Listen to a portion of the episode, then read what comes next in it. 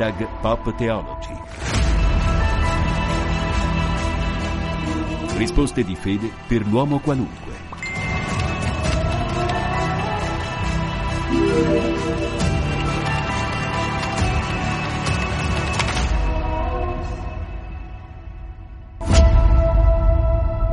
Da Federico Piana, benvenuti a questa trasmissione che sapete si chiama Hashtag Pop Theology, lo ripeto perché è importante anche trovarla su vaticanews.va e potete ascoltarla tramite i podcast proprio selezionando Pop Theology.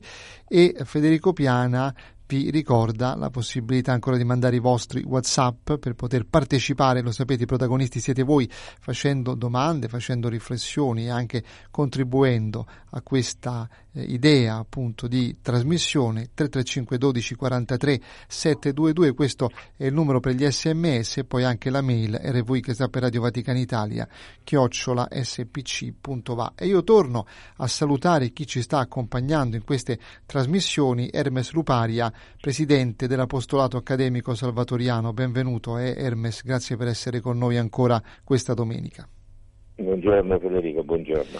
Allora, il tema che abbiamo scelto questa domenica è un tema delicato, direi, no? perché fa riferimento anche alle tante notizie di cronaca che troviamo purtroppo nei nostri telegiornali, nei nostri giornali, nei nostri giornali radio, insomma la violenza, questo è il tema, ma che si trova secondo me insomma a dismisura anche nei film, anche nei giochi dei bambini, dei ragazzi che magari sembrano essere così innocenti, invece hanno anche delle immagini di violenza. Ecco, il tema è proprio questo, la violenza nel nostro secolo direi, no?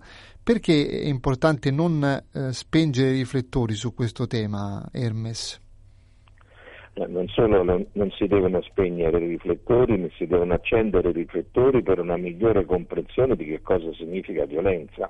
Io parto anche un po' da lontano. Tu perché... scusami Hermes, scusami, ma tu l'hai sì. definita, a me è piaciuto molto la neobarbarie del terzo millennio. Ecco. Esatto, ecco. esatto, adesso nel, diciamo, nel, nella conversazione si capirà si capirà ancora meglio, perché anche la terminologia ha bisogno di di un suo chiarimento per non generare confusione aggressività e violenza non sono la stessa cosa. L'aggressività mi pare che l'ho accennato anche nella scorsa, nella scorsa trasmissione, domenica scorsa, fa parte di quel tanatos costitutivo dell'uomo che a fianco all'eros rappresenta aspetti eh, diciamo, anche creativi in un certo senso, anche creativi e eh, che, che, hanno contribuito al, all'evoluzione della specie umana. Eh, quindi l'aggressività non è la violenza. Ecco, la violenza allora che cosa è? Che cos'è? È una degenerazione dell'aggressività. Cioè, ehm, la, il termine eh, violenza, per esempio, faccio l'esempio anche per allargare un po' il discorso, non, non si può riferire al mondo animale, così come il termine ferocia la ferocia, il mondo animale non conosce né la violenza né la ferocia, conosce l'istinto di sopravvivenza, conosce ciò che eh, eh, rientra nel range del soddisfacimento di alcuni bisogni che richiedono eh, dire, eh, la caccia e la soppressione di un altro animale che non è un suo nemico e sulla categoria nemico ci ritorneremo subito eh, fra, qualche, fra, qualche, minuto.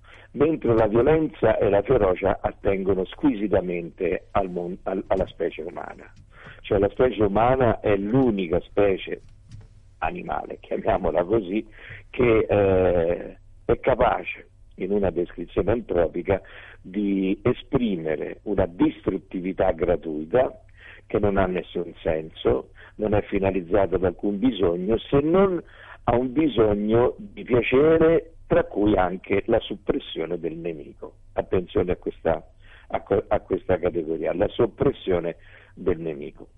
È vero qualcuno che sta ascoltando dirà, vabbè, ci sono delle, delle specie animali che conoscono la violenza e la ferocia, di quelli che conosco io, arrivato ai 74 anni, ci sono soltanto delle specie animali di cani, che sono poi frutto di ibridi, che, eh, nessuna, che hanno proprio per istinto quello di uccidere senza nessuna ragione, quello di, di, di, di attaccare senza nessuna ragione se non quella di conoscere come specie eh, particolare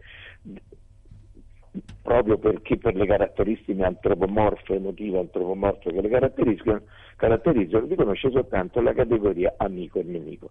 Ma la categoria amico e nemico per queste specie animali è molto molto molto fragile. Allora vediamo per esempio ci sono alcuni cani di, tipo i pitbull, tipo Rottweiler, che dalla, dalla categoria amico di una, per esempio di un familiare, immediatamente scattano sul nemico e il nemico deve essere soppresso. Questa non è aggressività, questa è violenza e questa è ferocia. Purtroppo, ecco Federico, quello che noi leggiamo sui giornali, quello che noi vediamo in televisione, per alcuni versi invece è orientato da parte del mondo umano, del genere umano, è orientato proprio sulla violenza e sulla, e sulla ferocia. La ferocia, la violenza che alcune, alcuni episodi di cronaca eh, che contraddistinguono alcuni episodi di cronaca sono proprio mirati a generare sofferenza e morte all'altra persona. E qui dobbiamo venire a queste due categorie, amico e nemico. Ecco, l'amico e nemico sono due categorie che eh, in qualche modo richiamano una fase di immaturità che è quella dell'infanzia. Allora, i, bambini non conoscono via di mezzo se non amico e nemico, ma se le giocano ovviamente nella loro dimensione infantile con le loro capacità ridotte di fare e di farsi del, del male. Comunque sono quelle, l'amico, il nemico e il nemico ovviamente per un bambino è qualcuno da in qualche modo da sopprimere psicologicamente, nel senso non ti sono più amico, no? ti rifiuto come amico. Ma quando questa categoria infantile viene rieditata in maniera fortemente immatura da soggetti adulti, le capacità fisiche e psicologiche eh, e anche le, le, le, gli scatenamenti emotivi di queste due categorie sono, sono visibili davanti a tutti e sono di una distruttività inaudita.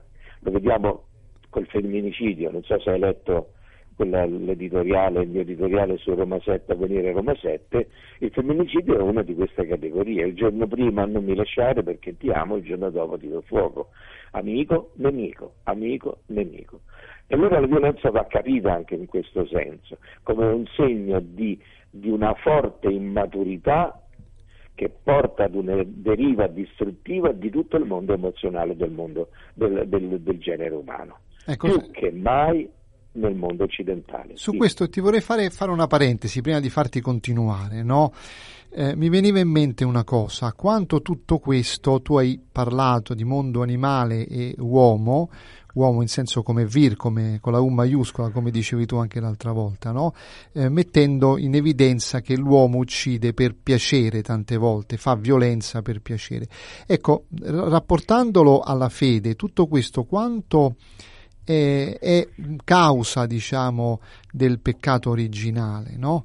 eh, di quel peccato che ci ha corrotti in un certo senso. Allora, io per il momento non direi che questo, ciò che sto descrivendo è legato al peccato originale.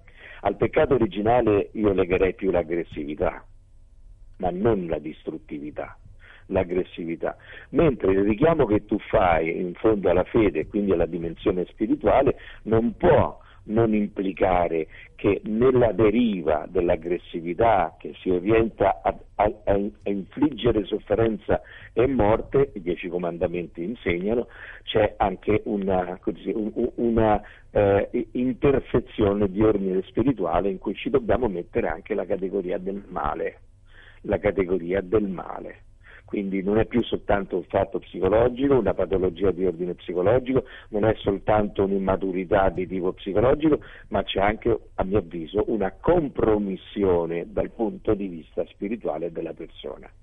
Per cui eh, ciò che, che, che attiene alla, all'anima della persona come, figli, come, come, creatura di Dio, evidentemente viene circoscritto, viene circoscritto, archiviato per un tempo, per un tempo e può portare a, a, a, questo istinto omicidio che noi sappiamo che il primo omicida chi è?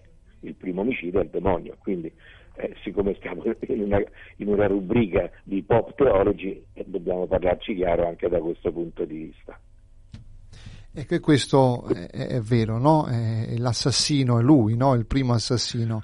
E tante certo, volte si certo. sottace, certo. no? E non, non, si parla del demonio, si pensa che sia una, una cosa ormai mitologica, in realtà opera nella, nella, nostra vita, no? E quindi ecco, tornando alla violenza, dobbiamo dire che appunto questo mondo purtroppo non conosce sosta, come scrivevi tu in questo no. editoriale. Eh? E questo perché, no, no. perché siamo arrivati a questo punto? No? Oh, siamo arrivati a questo punto, l'hai detto tu, quindi devo richiamare il tuo, il tuo asterisco, è che eh, i cattivi maestri, o meglio i maestri della violenza, sono disseminati nel mondo occidentale in tutti gli ambiti, soprattutto quelli che sono capaci di essere influencer, uso un termine molto, molto in voga, influenze, i media, la televisione, eh, le, le, le, alcuni, alcune app in cui c'è anche il godimento della violenza. Quando un ragazzo di 14 anni si diverte a filmare dei gesti di violenza di un branco su un suo, su un suo coetaneo, non può farlo perché dice ma voglio fare il regista, fammi fare un po' di prove. No, no, lo fa perché sta godendo di quella violenza.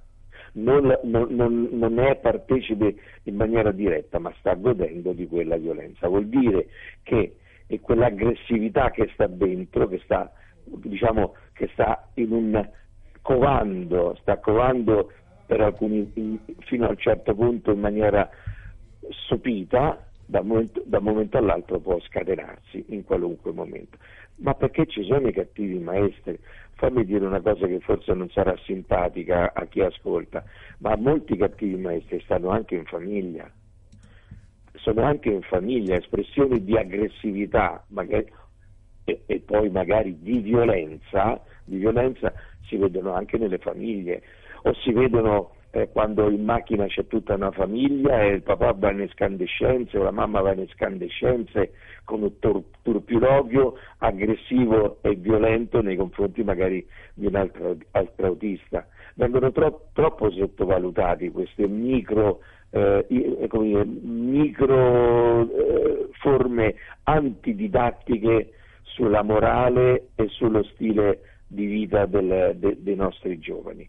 Per cui c'è qualcuno che si dovrà assumere la responsabilità di quello che sta avvenendo nel mondo, soprattutto nel mondo, nel mondo, adolescenziale. Ci sono emergenze da tutte le parti, a Pavia c'è un'emergenza pazzesca.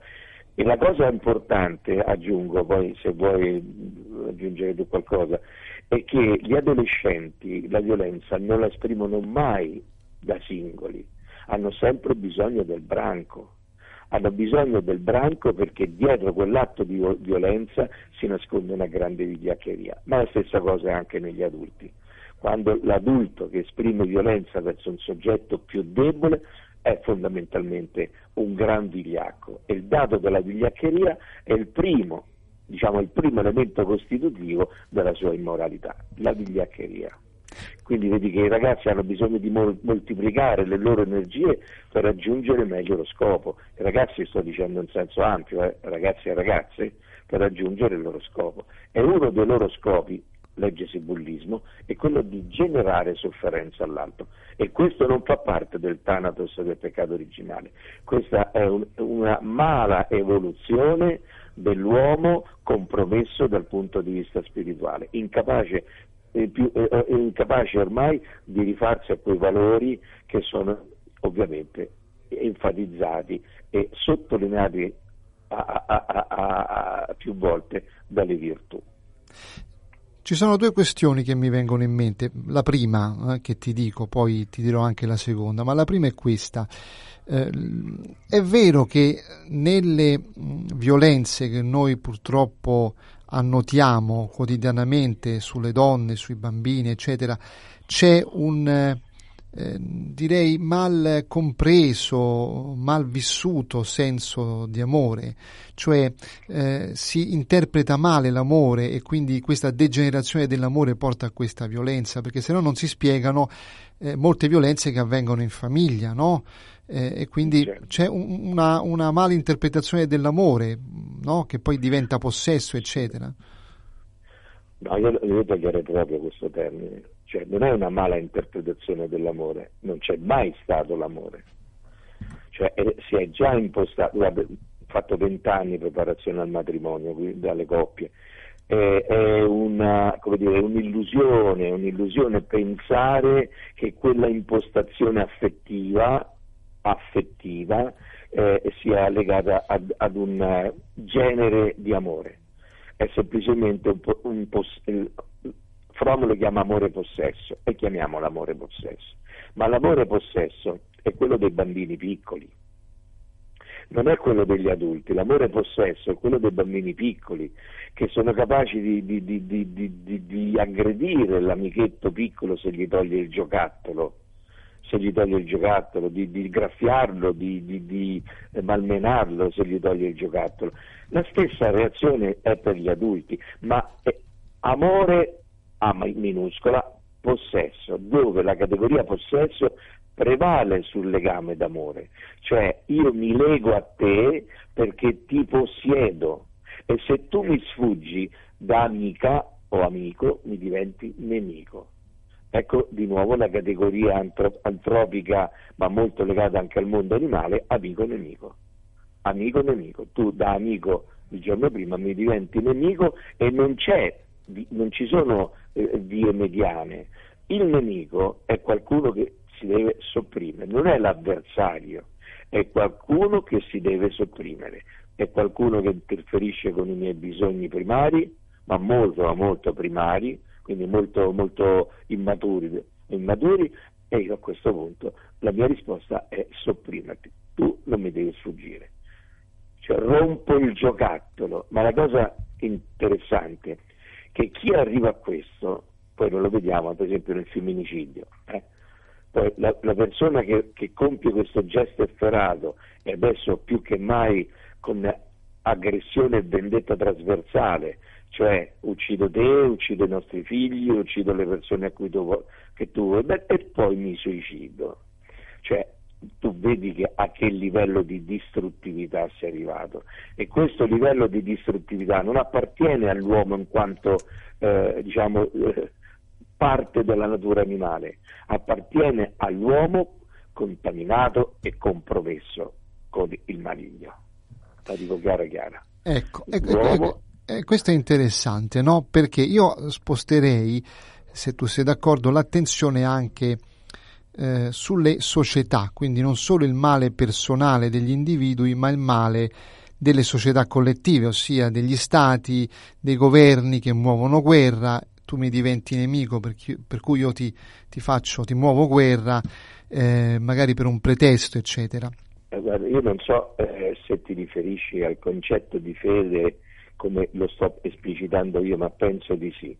Fede non significa confessionalità. No, assolutamente no. Assolutamente no, no La certo. fede significa avere un rapporto verso il trascendente. Esatto, si è cancellato il trascendente, questo creatore, in cui il creatore è colui il quale, oltre le leggi della vita, dà indicazioni morali che elevano la sua creatura dal mondo animale e la mettono in condizioni di avere rapporti e relazioni di una, diciamo, di una certa consistenza di una certa moralità. È certo che è così, è certo che è così. È certo che è così, cioè l'assenza della fede significa che da un certo punto di vista l'autocentratura dell'uomo, dell'uomo senza Dio è come diceva eh, Jung, è un uomo malato. Abbiamo fatto un convegno nel 2000 all'Alveranense come, come Associazione Italiana Psicologi Psichiatri Cattolici in cui ero segretario generale con 1600 partecipanti. In, con, con questo tema gli dei morti sono diventati malattie. Quindi il mondo è innanzitutto si è ammalato perché non ha Dio che, che può mettere in condizione questi fratelli coltelli, in condizione di riconoscersi con dei tu e degli io e tu valorialmente paritari e quindi a questo punto è, è, è, è quello che è, con distorsioni ideologiche non indifferenti, non indifferenti. Però è così, è l'ideologia che, che impera e trasforma la verità in ver- verosimiglianza oppure addirittura in menzogna. Il ruolo della fede delle fedi, possiamo anche allargare il discorso, no? Sì. e il ruolo della Chiesa, in questo caso cattolica, e quale deve essere secondo te? Cioè, come si può fare per calmierare un po' la situazione, per appunto ridare dignità alle persone e cercare in qualche modo di far parlare queste persone con un tu, no? come, come raccontavi tu.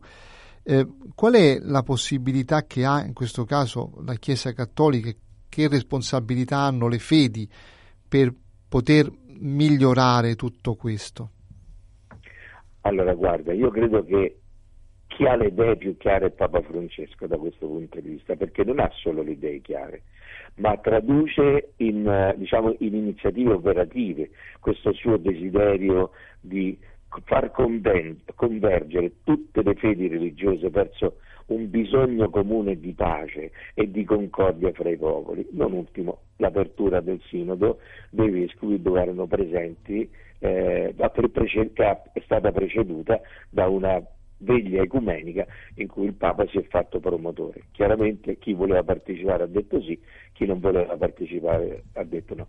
Ora però c'è un discorso da fare, distinguere la fede religiosa, la fede religiosa delle grandi religioni, soprattutto le tre religioni monoteistiche, e la loro infedeltà, ci metto anche quella cattolica, infedeltà dal punto di vista, punto di vista politico.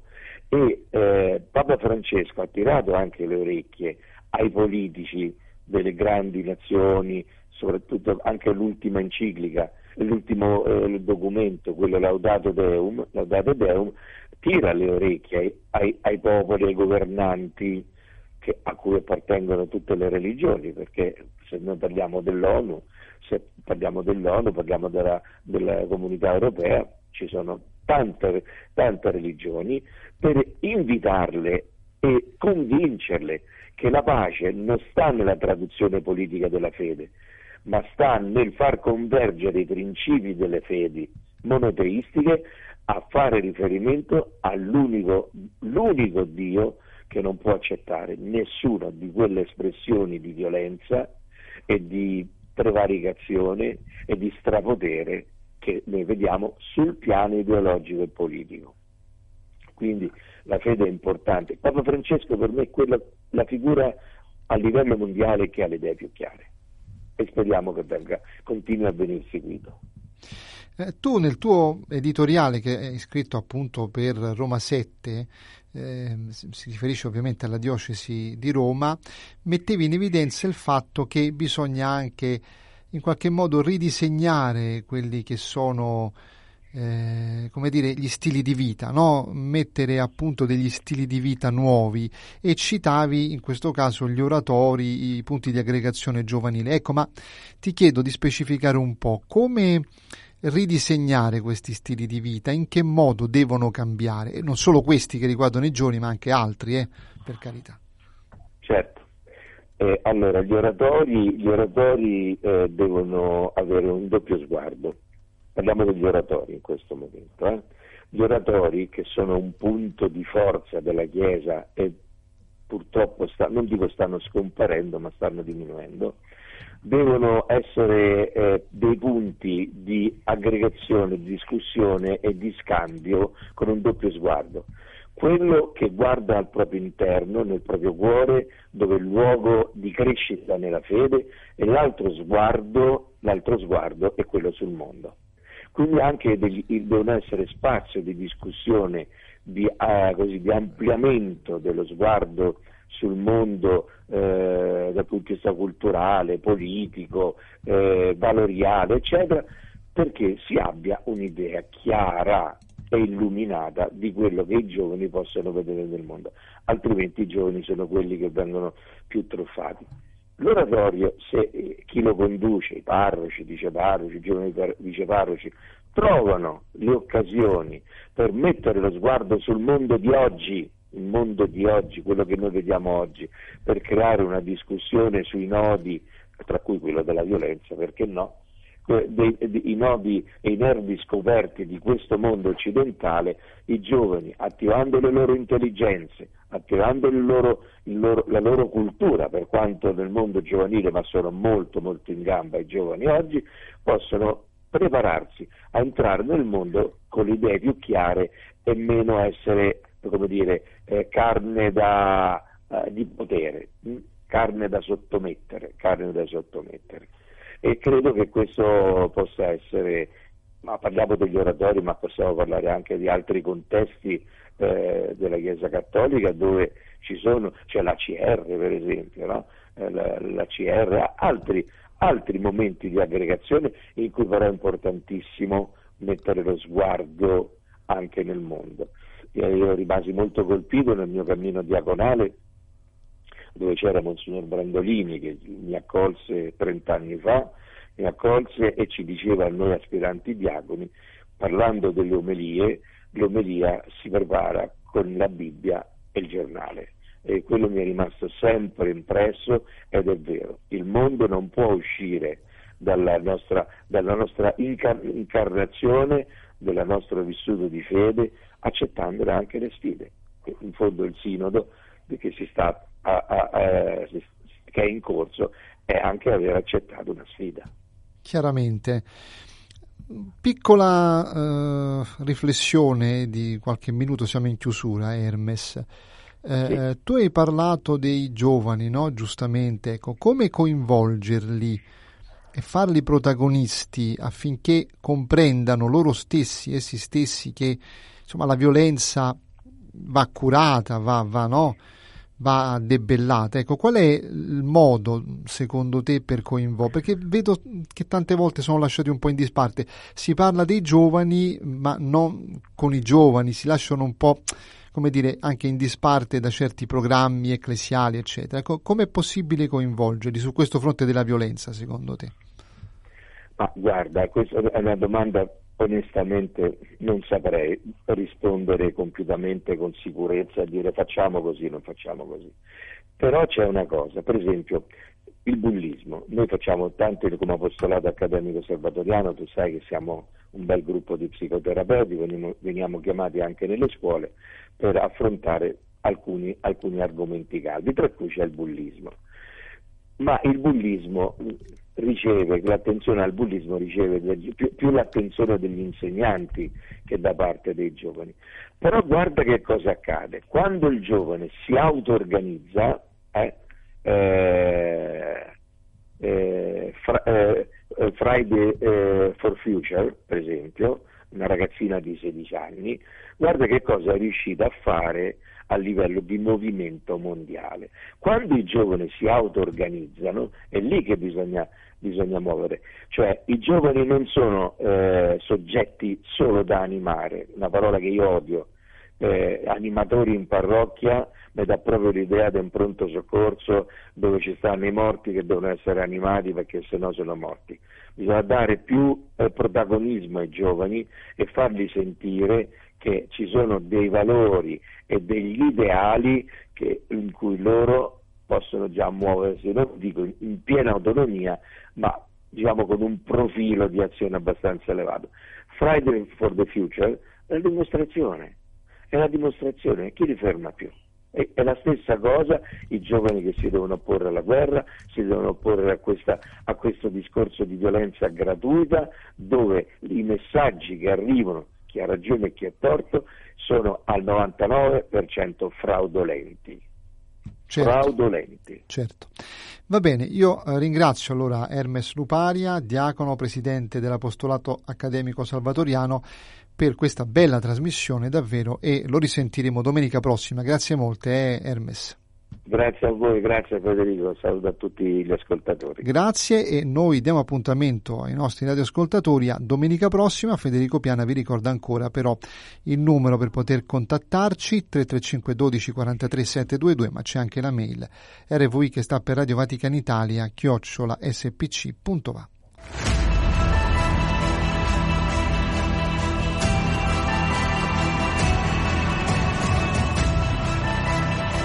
Hashtag Pop Theology.